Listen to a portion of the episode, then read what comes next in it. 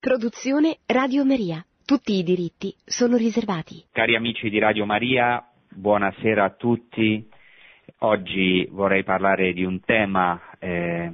che è legato eh, innanzitutto a, alla Quaresima, alla Pasqua che si avvicina, anche alla solennità dell'Annunciazione, perché siamo proprio nella vigilia della solennità dell'Annunciazione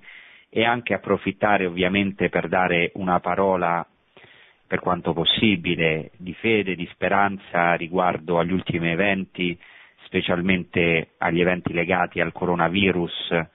alle sofferenze che tutti o più o meno tutti condividiamo nel mondo. In questo senso voglio esprimere tutta la mia vicinanza eh, ovviamente ai malati, a tutti quelli che ci seguono a casa, a quelli che specialmente in queste ore stanno vivendo nella sofferenza, nel dolore o nel lutto o nella preoccupazione a tutti i medici, gli infermieri, gli operatori sanitari e anche eh, a, a, tanti sacerdoti che alcuni anche che io conosco di persona che anche stanno rischiando insieme ai medici, specialmente agli infermieri e agli operatori sanitari, Ecco, eh, anche qui eh, dove ci troviamo, in Galilea, in Israele, praticamente siamo chiusi, eh, qui nella Domus, nella casa, da circa mh, otto giorni, anche per disposizione del governo, quindi, perché anche qui il virus si sta diffondendo e quindi diciamo, eh, ci sentiamo anche qui nel nostro seminario di condividere le vostre sofferenze e preghiamo soprattutto preghiamo intensamente per tutti voi. Ecco, oggi vorrei parlare del discorso del pane di vita, del, desco- del discorso che Gesù Cristo ha tenuto a Cafarnao, nella sinagoga, un discorso che è eh, uno dei discorsi più importanti che si trovano nel Vangelo di Giovanni al capitolo 6 e questo discorso del pane di vita ha una relazione molto stretta eh, alla Pasqua, possiamo dire anche alla preparazione della Pasqua, perché nelle ultime puntate abbiamo parlato della moltiplicazione dei pani e dei pesci che avviene prima appunto di questo discorso del pane di vita e che è seguita dalla traversata di Gesù Cristo sul mare di Galilea. Gesù Cristo che raggiunge i suoi camminando sul mare, abbiamo dedicato proprio due puntate e Subito dopo appunto viene il discorso del pane di vita, del discorso del pane disceso dal cielo che Gesù Cristo fa nella sinagoga di Cafarnao, ma tutto questo è eh, incorniciato in un contesto pasquale, perché ecco al capitolo 6, al versetto 4, prima di narrare la moltiplicazione dei pani, l'Evangelista nota che era vicina la Pasqua, la festa dei giudei. Ecco, per comprendere a fondo il Vangelo di Giovanni in generale, in generale ma in modo particolare eh, questo capitolo, non possiamo eh, non considerare le feste ebraiche e nel caso di questo capitolo 6 del Vangelo di Giovanni la Pasqua. Infatti ci sono tantissime allusioni in questo capitolo all'Esodo e alla Pasqua. E infatti, eh, per esempio, eh, a parte questa nota che era vicina alla Pasqua, noi nelle scorse puntate abbiamo fatto riferimento al fatto che Gesù ordina o invita le folle prima di eh, ecco, pronunciare la berachà, la benedizione sui pani e sui pesci, invita la folla a distendersi sull'erba. E questo è un gesto tipicamente pasquale, ovviamente mi riferisco alla Pasqua ebraica, al Seder eh, di Pesach, cioè alla liturgia della Pasqua ebraica, dove eh, il segno degli uomini liberi è proprio distendersi sul gomito. E infatti sappiamo che ai tempi di Gesù la cena pasquale era celebrata distesi come uomini liberi, come facevano i romani. E fino ad oggi il Rosh Hasseder, cioè il capo del banchetto o colui che presiede eh, la, la, liturgia della Pasqua ebraica, quando ehm, ecco, dopo la benedizione sul vino, perché ci sono quattro berachot, quattro benedizioni sul vino, quando beve il vino si distende sul gomito come segno degli uomini liberi e così Gesù dice alle folle di distendersi e li nutre. Ecco, con questo pane importantissima nella Pasqua è anche la benedizione sul pane, ci sono ovviamente eh, varie benedizioni, in particolare la benedizione sul pane, quando il pane si eleva, c'è una bellissima benedizione in aramaico eh, a cui ho fatto riferimento eh, già in altre occasioni. Poi il riferimento al profeta che deve venire subito dopo la moltiplicazione dei pani, la gente, visto il segno, importante anche questo termine perché il termine che usa Giovanni prevalentemente per descrivere eh, il miracolo, i miracoli, è il termine segno, segni, che fa riferimento proprio al libro dell'Esodo. Ecco, la gente, visto il segno che egli aveva compiuto, disse questo è davvero il profeta, il profeta, colui che deve venire nel mondo. E ovviamente questo riferimento a il profeta, un ebreo capisce subito che è un riferimento al libro del Deuteronomio, dove nel capitolo 18 Mosè stesso, che è profeta di Israele, ehm, annuncia l'arrivo di un profeta pari a me, a lui darete ascolto, sta già annunciando il Messia, perché questo nella tradizione ebraica è poi interpretato come il Messia, il profeta che deve venire nel mondo, è un sinonimo del Messia, ma che fa riferimento a Mosè. Il Messia sarà un nuovo Mosè, come vedremo, come abbiamo visto anche in altre trasmissioni, e poi soprattutto questo passaggio del mare a cui abbiamo fatto riferimento in una delle puntate precedenti, Gesù Cristo che raggiunge i discepoli camminando sul mare, è il Signore del mare, si ripete il prodigio che è avvenuto proprio nella, dopo la prima Pasqua, il popolo che uscito dalla schiavitù d'Egitto vede questo miracolo quando già praticamente è braccato, non ha speranze. E questo è anche il nostro cammino verso la Pasqua, proprio in questi tempi difficili, dolorosi, tenebrosi. E anche il popolo di Israele si è trovato con i nemici, gli egiziani alle spalle il mare davanti, senza nessuna possibilità di scampo e di salvezza. E Dio si è rivelato come colui che apre orizzonti inaspettati, come colui che ha il potere di dividere il mare, di fare ciò che è impossibile, di aprire una strada in mezzo al mare, simbolo della morte che diventerà per questo simbolo di vita, perché da questo mare eh, Israele, il popolo, uscirà vittorioso e vedrà i suoi nemici distrutti. Questo è anche di speranza per tutti noi di speranza per tutti noi, quando ci vediamo circondati dalla morte, dall'impossibilità di vivere alcune situazioni della nostra vita, ci sentiamo attanagliati, angosciati, ecco, è lì che si manifesta la gloria di Dio, il segno, ecco perché Gesù Cristo deve compiere questo segno nel Vangelo di Giovanni, cioè rivelarsi come l'io sono, abbiamo parlato un altro termine importante nel libro dell'Esodo e nel contesto della Pasqua, voi saprete che io sono, dice il Signore, quando sta per compiere un segno nel libro dell'Esodo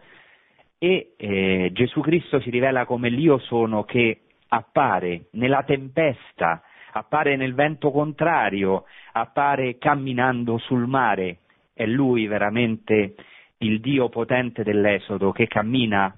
sul mare della nostra morte e che placa la tempesta.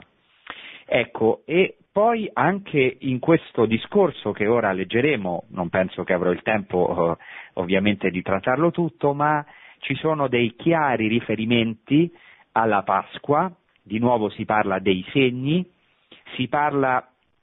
dell'opera di Dio che è la fede eh, questo diciamo che eh, molte volte è mancato al popolo di Israele nel deserto e con questo cammino pasquale di liberazione, come anche a noi molte volte manca nella nostra vita personale, ecco, e poi ovviamente riferimento alla manna, perché subito dopo, nel libro dell'Esodo, eh, anche nel libro dei numeri, subito dopo la traversata eh, del mare, subito dopo la liberazione eh, dall'Egitto, la prima cosa che eh, deve fare Dio eh, per curare il suo popolo nel deserto è sfamarlo con la manna. Ecco perché il discorso del pane di vita fa riferimento alla manna. Poi c'è il tema della mormorazione, come nel libro dell'Esodo, subito dopo la traversata del mare, subito dopo aver visto un segno così potente della gloria di Dio, il popolo mormora, così varie volte in questo discorso del pane di vita si fa riferimento alla mormorazione, e poi anche riferimenti alla carne e al sangue, che sono, come vedremo, non penso in questa puntata, ma forse nella prossima, un riferimento al sangue dell'agnello. Cominciamo quindi subito con eh, eh, la proclamazione, la proclamazione eh, del Vangelo, siamo al capitolo 6, al versetto 22, eh, dove arriviamo, arriviamo. Ecco, ma eh, intanto cercheremo di entrare nella profondità di questo testo, che come ho detto, prima di leggerlo volevo dirvi anche un'altra cosa, eh, ci aiuta, oltre che in questo tempo così difficile, in cui tra l'altro molti di voi che ci state seguendo da casa, oltre a restare chiusi a casa, eh, anche chi è credente tra quelli che stanno ascoltando, ecco, non può uh, mangiare di questo pane di vita, non può mangiare dell'Eucarestia.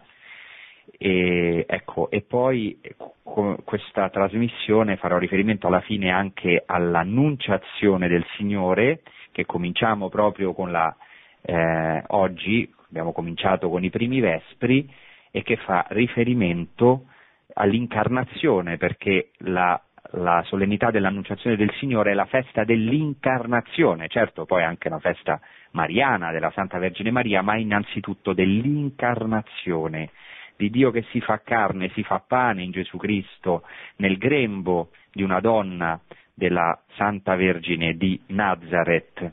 Ecco, e volevo dire che eh, dovevamo proprio eh, domani avere una grande gioia per Radio Maria, ma anche per tutta la Chiesa qui di Terra Santa, che era l'inaugurazione di Radio Maria Nazareth, già era tutto pronto, ma ecco purtroppo eh, sono saltati i programmi come poi del resto tutti i nostri programmi sono saltati. Eh, questo è anche il grande sogno di Padre Livio, eh, giustamente so quanto lui ha lavorato e quanto i collaboratori di Radio Maria si sono spesi per questa inaugurazione, ma nel frattempo Radio Maria Nazareth già è avviata e sta intraprendendo i suoi primi passi importanti, speriamo di, che potremo fare presto, potremo festeggiare ecco, eh, presto l'inaugurazione di Radio Maria. Detto questo, eh, proclamiamo eh, questo testo, questa parola di Dio e spero proprio che ecco, ci possa dare consolazione a tutti noi, perché la parola di Dio ha un potere grandissimo, ha il potere di risollevarci, di farci risorgere dalla morte, perché la parola di Dio è creatrice, ecco, fa quello che dice e anche ecco, ha il potere di consolarci e di nutrirci. Ecco, questo è il pane disceso dal cielo, il pane di vita Ecco, spero che anche se per mezzo della radio, ma possa arrivare a me e a tutti voi questo nutrimento, questo pane vivo di cui abbiamo bisogno, perché è l'unico pane che non muore, tutto il resto muore, tutto il resto passa nella nostra vita. Ecco, ma chi è pieno di questo pane già oggi può sperimentare la vita eterna. Per questo ascoltiamo eh, i primi versetti di questo discorso avvenuto nella sinagoga di Cafarnao. Il giorno dopo la folla rimasta dall'altra parte del mare vide che c'era soltanto una barca e che Gesù non era salito con i suoi discepoli sulla barca, ma i suoi discepoli erano partiti da soli. Altre barche erano giunte da Tiberiade, vicino al luogo dove avevano mangiato il pane, dopo che il Signore aveva reso grazie. Quando dunque la folla vide che Gesù non era più là e nemmeno i suoi discepoli, salì sulle barche e si diresse alla volta di Cafarnao, alla ricerca di Gesù. Lo trovarono al di là del mare e gli dissero, Rabbì, quando sei venuto qua? Gesù rispose loro, In verità, in verità io vi dico, voi mi cercate non perché avete visto dei segni, ma perché avete mangiato di quei pani e vi siete saziati datevi da fare non per il cibo che non dura, ma per il cibo che rimane per la vita eterna e che il figlio dell'uomo vi darà, perché su di lui il Padre Dio ha messo il suo sigillo. Gli dissero allora che cosa dobbiamo compiere per fare le opere di Dio? Gesù rispose loro questa è l'opera di Dio, che crediate in colui che egli ha mandato. Ecco, cominciamo da qui, innanzitutto il luogo, il luogo dove Gesù ha proclamato queste parole è Cafarnao, è la sinagoga di Cafarnao, questo lo sappiamo, ce lo dice dopo l'Evangelista al versetto 59, quindi ben dopo, dicendo Gesù disse queste cose insegnando nella sinagoga a Cafarnao. E anche questo non è casuale, quando è vicina la Pasqua, nel cuore, ecco in uno insieme al Tempio, il cuore del, della liturgia ebraica, della vita religiosa e anche sociale ebraica della sinagoga, ecco qui proprio nella sinagoga di Cafarnao, tra l'altro è stata eh, una delle scoperte più grandi ecco, del, dello scorso secolo. Qui eh, in Israele è stata proprio la scoperta di Cafarnao, è stata messa alla luce una sinagoga che prima si pensava quella di Gesù, mentre poi è stato dimostrato che era del IV o del V secolo, perché sono state trovate proprio nel suolo della sinagoga bianca, bellissima di Cafarnao, eh, tre, circa 30.000 monete, eh, monete che risalgono alla fine del IV secolo, ma sappiamo con esattezza che questa sinagoga bianca, quindi più tardiva del, del V secolo, è stata costruita sopra un grande basamento di pietra basaltica nera che si può vedere, e questo ne abbiamo la certezza, che quindi era il luogo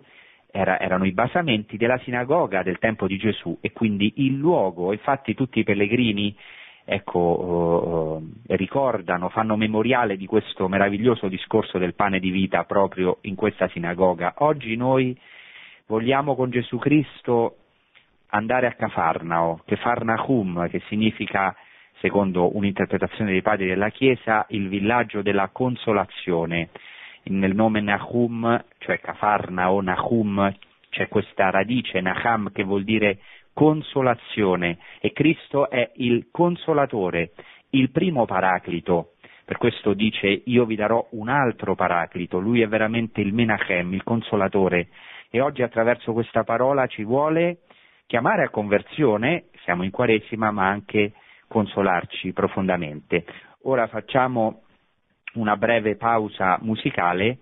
e dopo torneremo e approfondiremo questa parte del Vangelo che abbiamo proclamato.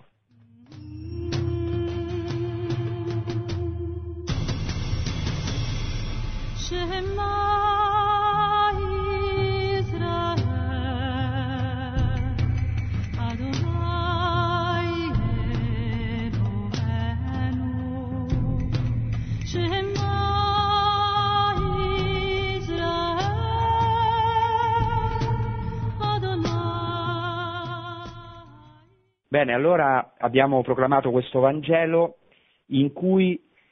ecco, la folla sta cercando Gesù Cristo perché hanno visto che la, c'era solo una barca nel luogo dove era avvenuta la moltiplicazione dei pani, che era la barca di Gesù, perché era salito sul monte a pregare e dopo è andato incontro ai discepoli camminando sul mare e quindi cercano Gesù e gli chiedono Rabbi, eh, non trovandolo ovviamente nel luogo eh, dove Gesù Cristo aveva compiuto la moltiplicazione dei pani e vedendo la sua, solo la sua barca e non quella dei discepoli vanno a Cafarnao, a Cafarnao dove evidentemente Gesù abitava nella casa di Pietro, per questo le folle vanno a Cafarnao, lo trovano, lo trovano nella sinagoga, questo è molto interessante perché questo discorso avviene nella sinagoga e gli chiedono Rabbi quando sei venuto qua? E questo può essere anche ecco, eh, il nostro desiderio in questo tempo di ricercare Gesù Cristo. Queste folle veramente eh, si impegnano a cercare Gesù, ma quando lo trovano, gli fanno questa domanda, Gesù Cristo gli dà una risposta eh, molto forte, molto dura, che oggi di, dà anche a noi, dice in verità, in verità io vi dico, voi mi cercate non perché avete visto dei segni, ma perché avete mangiato di quei pani e vi siete saziati, datevi da fare non per il cibo che non dura, ma, ri- ma per il cibo che rimane per la vita eterna e che il figlio dell'uomo vi darà. Ecco, Gesù Cristo ci dice eh, questa parola forte, come per dire, ecco, non procuratevi il pane della vostra volontà. Forse voi mi cercate solamente non perché vi interessi convertirvi alla volontà di Dio, ma perché in fondo desiderate che Dio risolva i vostri problemi, cioè per saziarvi. Dice Gesù, mi cercate non perché avete visto dei segni, ma perché avete mangiato dei quei pani e vi siete saziati, cioè è come se Gesù ci dicesse forse in fondo mi cercate perché ciò che vi interessa è non avere problemi, è non soffrire, è cercare eh, il vostro cibo, cercare di saziarvi. E pensate oggi quanto è importante per noi questa parola, dove tutti i nostri piani sono saltati, noi che abbiamo costruito o costruiamo spesso la nostra città, eh, pensate al mondo di oggi in questo virus, è bastato un piccolo virus per far crollare tutto, ecco anche il desiderio di chi vuole costruire un mondo senza Dio, ecco ci sembrava praticamente tutto possibile. E invece ecco questa torre di Babele è crollata anche con tanto dolore, ecco, ma anche noi personalmente forse cercavamo o cerchiamo nella nostra vita un altro pane, cerchiamo la nostra sazietà o pensavamo di essere sazi. Ecco, Gesù Cristo ci dice oggi non procuratevi il cibo della vostra volontà, il pane della vostra volontà, io sono il pane disceso dal cielo. Ecco, dice Gesù Cristo. E per questo subito dopo fa riferimento all'opera di Dio. Gli ebrei, questo è tipicamente ebraico, gli chiedono cosa dobbiamo fare per compiere le opere di Dio, Gesù risponde questa è l'opera di Dio, c'è in fondo una sola opera, che crediate in colui che egli ha mandato. Questa è la vera opera, la fede. La fede eh, che ci permette di mangiare un pane che noi non conosciamo. Poco prima, al capitolo 4, ne abbiamo parlato in altre puntate, Gesù dice ai suoi discepoli, ai suoi apostoli, non alle folle, io ho da mangiare un cibo che voi non conoscete. Qual è questo cibo che noi tante volte non conosciamo e che dobbiamo sempre imparare da Cristo e ricevere da Cristo? E continua Gesù, mio cibo è fare la volontà di colui che mi ha mandato e compiere la sua opera. Fa riferimento a un'opera che è la fede. La fede è una luce che ci permette di entrare nella volontà di Dio, nella nostra storia concreta, perché Dio parla non solamente attraverso la sua parola, non ci parla eh, solo in chiesa, pa- non parla solo al nostro cuore, certamente, parla dentro di noi, ma anche ci parla nei fatti della storia, che Lui vuole o che anche Lui permette, perché Dio è il Signore della storia, in questo momento sta permettendo questo virus che sta facendo saltare tante cose, anche se certo Dio eh, non vuole direttamente la sofferenza, eh, la morte, il dolore, ma lo permette per un bene più grande, come ha permesso la croce del suo figlio, lo permette per un bene più grande perché noi possiamo conoscere un altro cibo, che è un cibo che non muore, che dura per la vita eterna, che già oggi possiamo sperimentare, perché con Cristo possiamo entrare negli eventi più dolorosi, perché questo cibo ci dà la vita eterna, ci apre i cieli, perché Cristo è il pane che è disceso dal cielo, è la manna. Infatti subito dopo si fa riferimento a questo e continuo nella lettura, allora gli dissero quale segno tu compi perché vediamo e ti crediamo, quale opera fai? I nostri padri hanno mangiato la manna nel deserto, come sta scritto, diede loro da mangiare un pane dal cielo. Rispose loro Gesù, in verità, in verità io vi dico, non è Mosè che vi ha dato il pane dal cielo, ma è il Padre mio che vi dà il pane dal cielo, quello vero. Infatti il pane di Dio è colui che discende dal cielo e dà la vita al mondo. Ecco, qui c'è un riferimento eh, di grande rilevanza alla manna nell'Antico Testamento. Nell'Antico Testamento e anche la manna ha un ruolo centrale nella tradizione ebraica. Ora lo vedremo, cercherò di dirlo sinteticamente, brevemente. Innanzitutto nell'Antico Testamento, dopo il passaggio del mare, proprio come qui nel Vangelo di Giovanni, Dio provvede per il suo popolo acqua e il cibo, la manna che è un pane disceso dal cielo e le quaglie, a Esodo 16.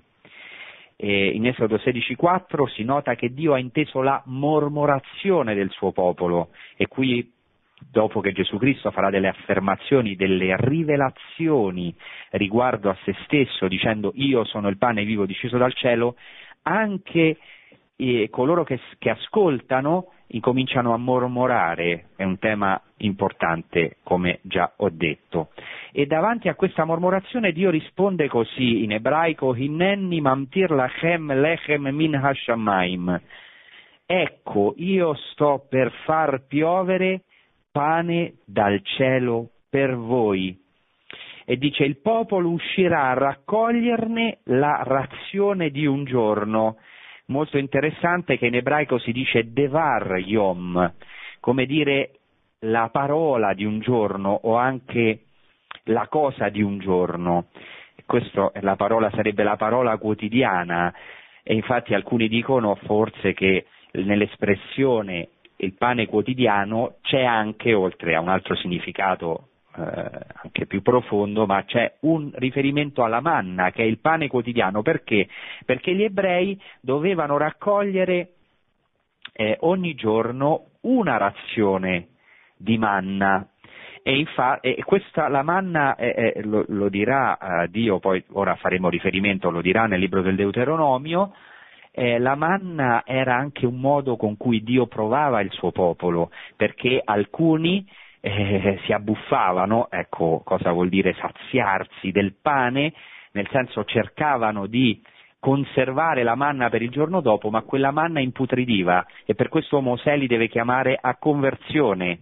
Cioè il, e solamente, come sappiamo, nella vigilia del sabato c'erano due porzioni eh, per poter vivere, mangiare di quel giorno e mangiare anche nel giorno di Shabbat, nel giorno di sabato c'era una, una razione doppia di cui parleremo che è molto importante nella tradizione e nella liturgia ebraica. Allora, come Dio prova il suo popolo attraverso la manna? Ecco, vuole che il suo popolo viva alla giornata, nella precarietà, senza assicurarsi la vita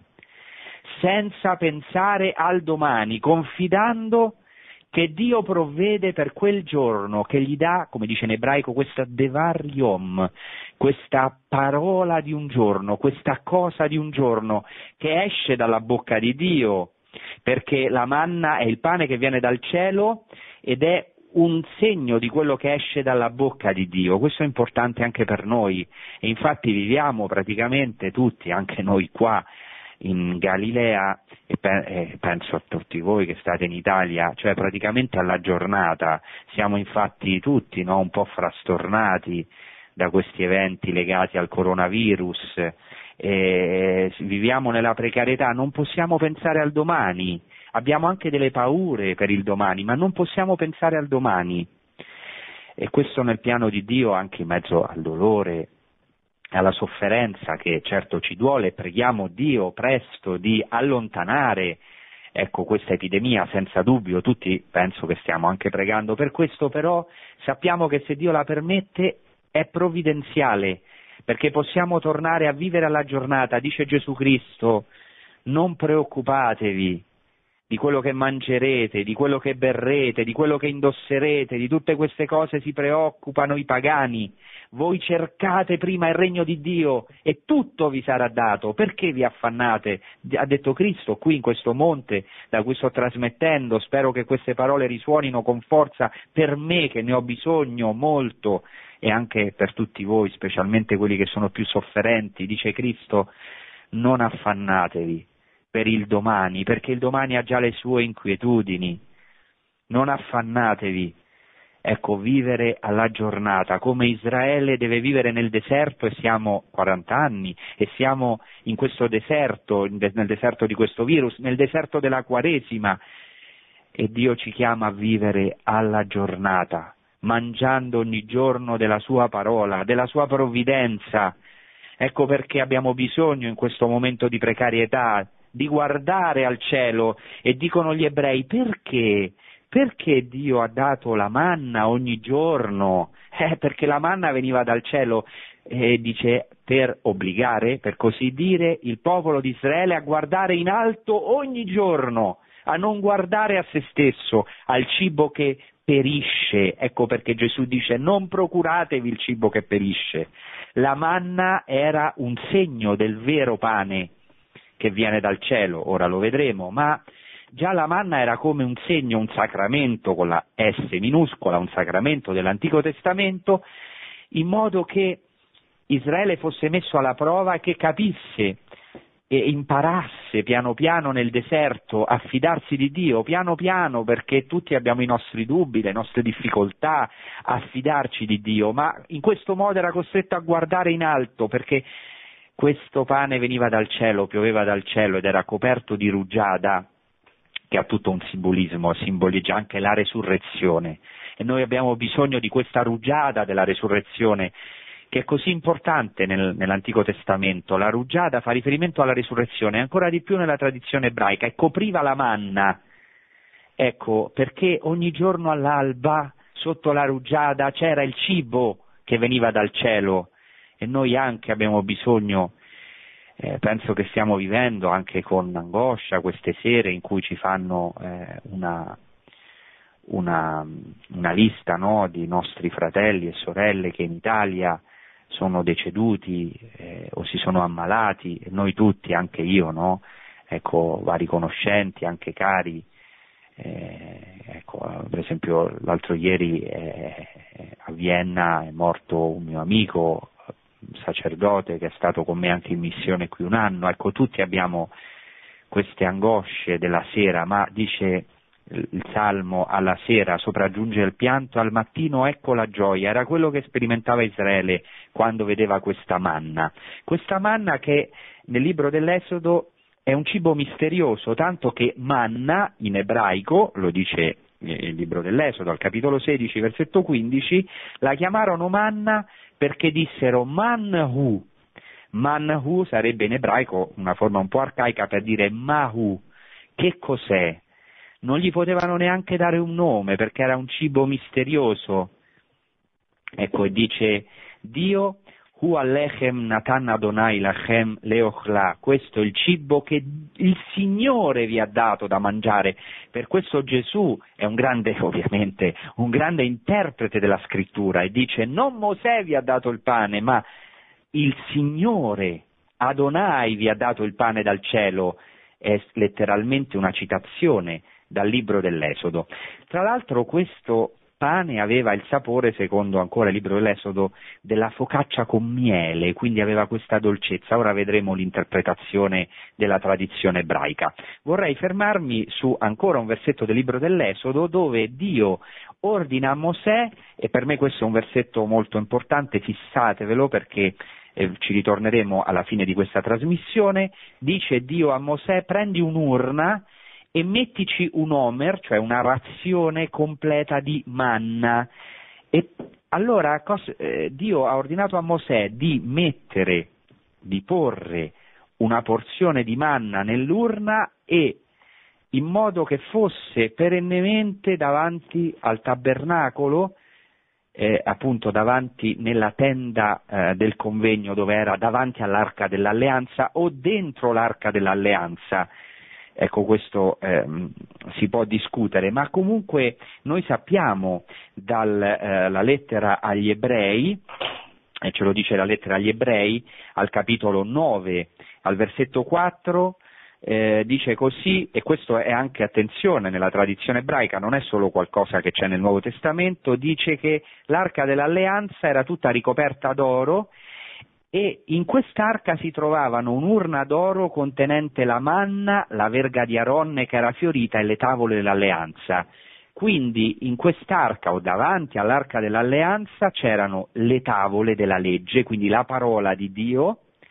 c'era la verga di Aronne che era fiorita, quindi il sacerdozio, il sacerdozio perché Aronne è il sommo sacerdote, e incredibile c'era già la manna, cioè già era una specie di tabernacolo antelitteram, ovviamente. Non c'era il Santissimo Sacramento, ma c'era questo pane dal cielo, lo avevano già gli ebrei, il tabernacolo nell'arca dell'alleanza, nel santo dei santi, nel luogo più santo, avevano ecco, eh, oltre alla parola, le tavole della legge, avevano anche questo pane del cielo. Questo pane del cielo che eh, tra l'altro dura 40 anni secondo di, eh, secondo la scrittura e secondo il libro di Giosuè quando, e questo è importante riferimento alla Pasqua, quando finisce la manna il giorno dopo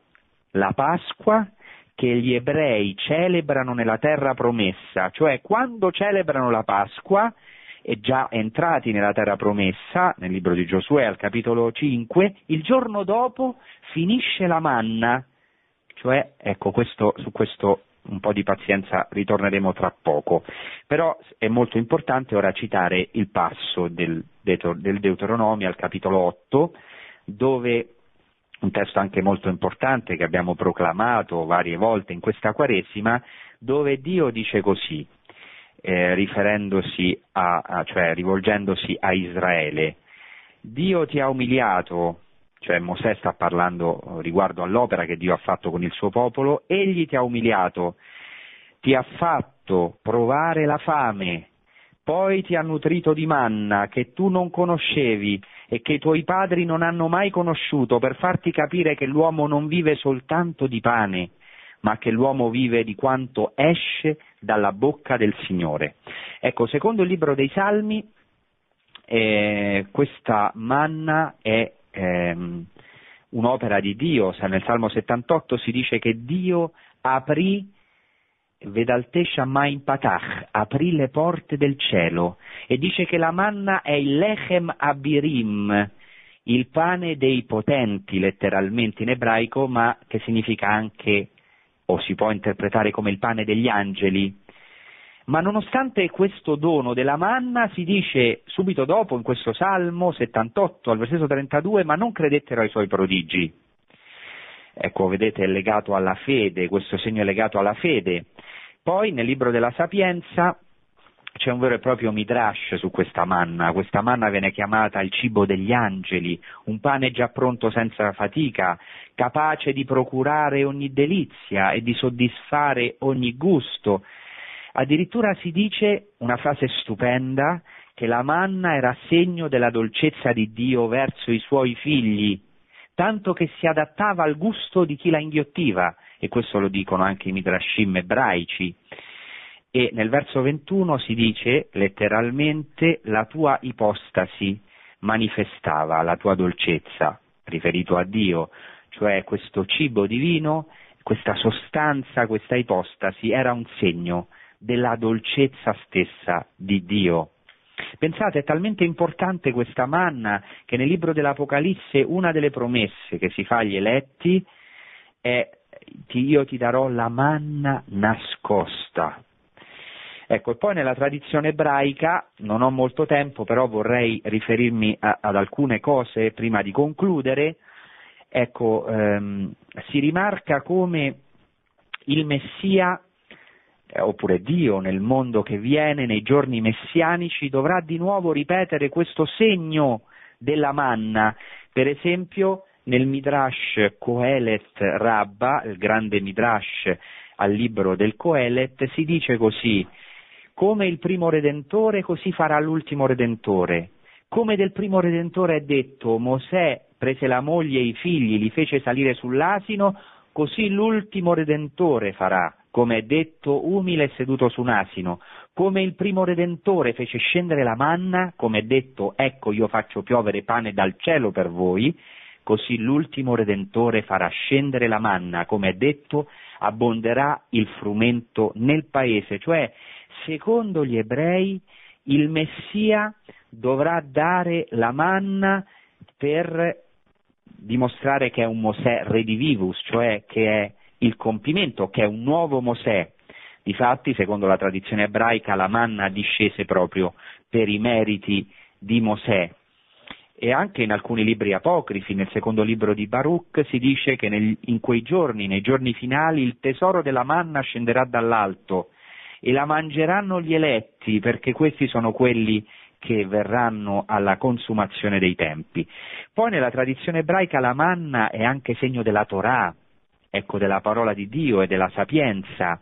E poi ci sono dei testi bellissimi di Filone, alessandrino, grande esegeta ellenistico di, di, di Alessandria, ma ebreo, contemporaneo a Gesù, dove pensate che dice che la manna è la più universale di tutte le cose, proprio perché si dice fa lui un'esegesi di questo che cos'è, dice che è la cosa per eccellenza, l'ipostasis per eccellenza, come diceva la Sapienza, e dice che la manna è, corrisponde alla parola di Dio, anzi a Dio stesso e la chiama logos tu seu, il logos di Dio. Questo è interessantissimo poi riferimento al Nuovo Testamento. La chiama quindi logos di Dio, parola di Dio, parola di Dio celeste, cibo incorruttibile dello spirito, cibo di contemplazione, ha dei testi stupendi che, ecco, se avete la possibilità vi invito a leggere. È così importante la manna nella tradizione ebraica che è una delle cose create al vespro del primo sabato nel crepuscolo. Ci sono degli oggetti così importanti nella storia della salvezza o delle cose così importanti per amore dell'uomo che sono cose create prima dello Shabbat perché l'uomo veramente possa esultare, come per esempio la Teshuvah, la conversione, come proprio la manna. E dice il Targum al libro dell'Esodo che la manna che Dio ha dato al popolo era riservata fin dal principio, quindi parla già di una manna nascosta nel cielo, Attenzione, una manna che poi concretamente sarà nascosta, perché nel primo libro dei Maccabei si narra che Geremia, dopo l'esilio, dopo la distruzione del Tempio, do, eh, porterà l'arca dell'alleanza dove? Al monte Sinai e lì la nasconderà in una grotta. E si dice appunto che e quindi la manna che era presente lì nell'arca fu nascosta insieme all'arca, ecco perché nel Nuovo Testamento la promessa che Dio fa è ti darò da mangiare la manna nascosta, che già capiamo chi è. La manna nascosta è Gesù Cristo, certo è il suo corpo, è il suo sangue, è l'Eucarestia, è questo cibo celeste, veramente celeste di cui la manna era una figura. È così importante la manna che pensate che nello Shabbat, alla, nello Shabbat gli ebrei devono preparare due pani coperti da un panno abbastanza brillante che rappresenta appunto la rugiada e deve preparare due pani proprio in ricordo della doppia razione di manna. Quindi pensate, in ogni sabato, attenzione che Gesù fa questo discorso nella sinagoga, ecco, in ogni sabato si fa memoria di questa manna, io qui ho tutti i testi, però ovviamente non posso eh, esporli tutti. Le conclusioni, ora è importante trarre questa parola o m- m- prendere questa parola per la nostra vita. Questa parola è una rivelazione di Gesù Cristo, infatti poco dopo Gesù dice io sono il pane della vita è la prima delle sette rivelazioni che fa Gesù Cristo nel Vangelo di Giovanni dicendo io sono e aggiungendo una specificazione. Per esempio dirà io sono il buon pastore, poi dirà io sono la resurrezione e la vita, io sono la via, la verità e la vita, eccetera, eccetera. Questa è la prima in cui dice io sono il pane vivo. Poco prima, in mezzo al mare, al buio, aveva detto sono io, io sono adesso dice io sono il pane della vita. Gesù Cristo è la manna e noi abbiamo bisogno in questo tempo di nutrirci di Lui, abbiamo bisogno di gridare a Lui, di cercarlo come fa questa folla, ecco, oh, non per cercare un cibo che ci sazia solo ecco, fisicamente o, o, o, o in modo egoistico, e infatti questo virus ci sta insegnando, ci sta insegnando, insomma, anche se è molto doloroso, ma questo tempo in cui stiamo soffrendo ci sta insegnando ecco, a, vede- a guardare all'altro, a guardare alle sofferenze dell'altro, a cercare una comunione con l'altro e a non dare per scontate tante cose, ecco anche eh, la possibilità di abbracciarsi, la possibilità di avere comunione con l'altro. Ecco, noi abbiamo bisogno di questo cibo che viene dal cielo. Gesù è questa manna, meglio è più della manna, perché la manna era un cibo che periva, perché la manna è finita. Attenzione quando Giosuè Yehoshua, che è lo stesso nome di Gesù, è entrato nella terra promessa e ha celebrato la Pasqua. Gesù Cristo è la nostra Pasqua e noi stiamo andando verso la Pasqua e Lui più della manna perché? Perché il frutto della terra promessa, è il pane che viene dal cielo. E qui voglio dire, dare una parola di incoraggiamento per tutti voi che avete il dolore, chi è credente, tra di voi di non avere la Santa Eucaristia, di non avere la Santa Messa, di non potervi cibare del corpo di Cristo, ecco, eh, che è molto doloroso, ma abbiamo un cibo che Dio ci dà, che è il cibo della volontà di Dio. Ecco, eh, assumere su di noi la storia che Dio permette. Abbiamo anche il cibo della Sua parola,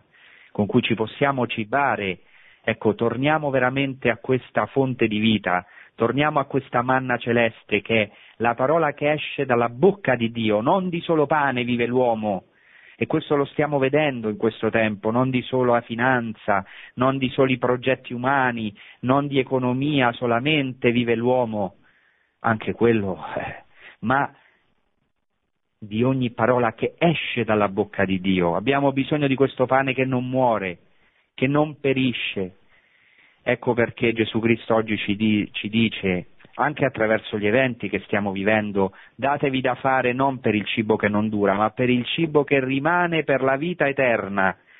E questa parola che si fa carne è Gesù Cristo e per questo celebriamo, entriamo in questa solennità dell'annunciazione che ci dà speranza. Perché ci dà speranza? Perché ci dice che la parola di Dio, Dio stesso si può fare carne in noi come si è fatto carne nel seno di Maria. Maria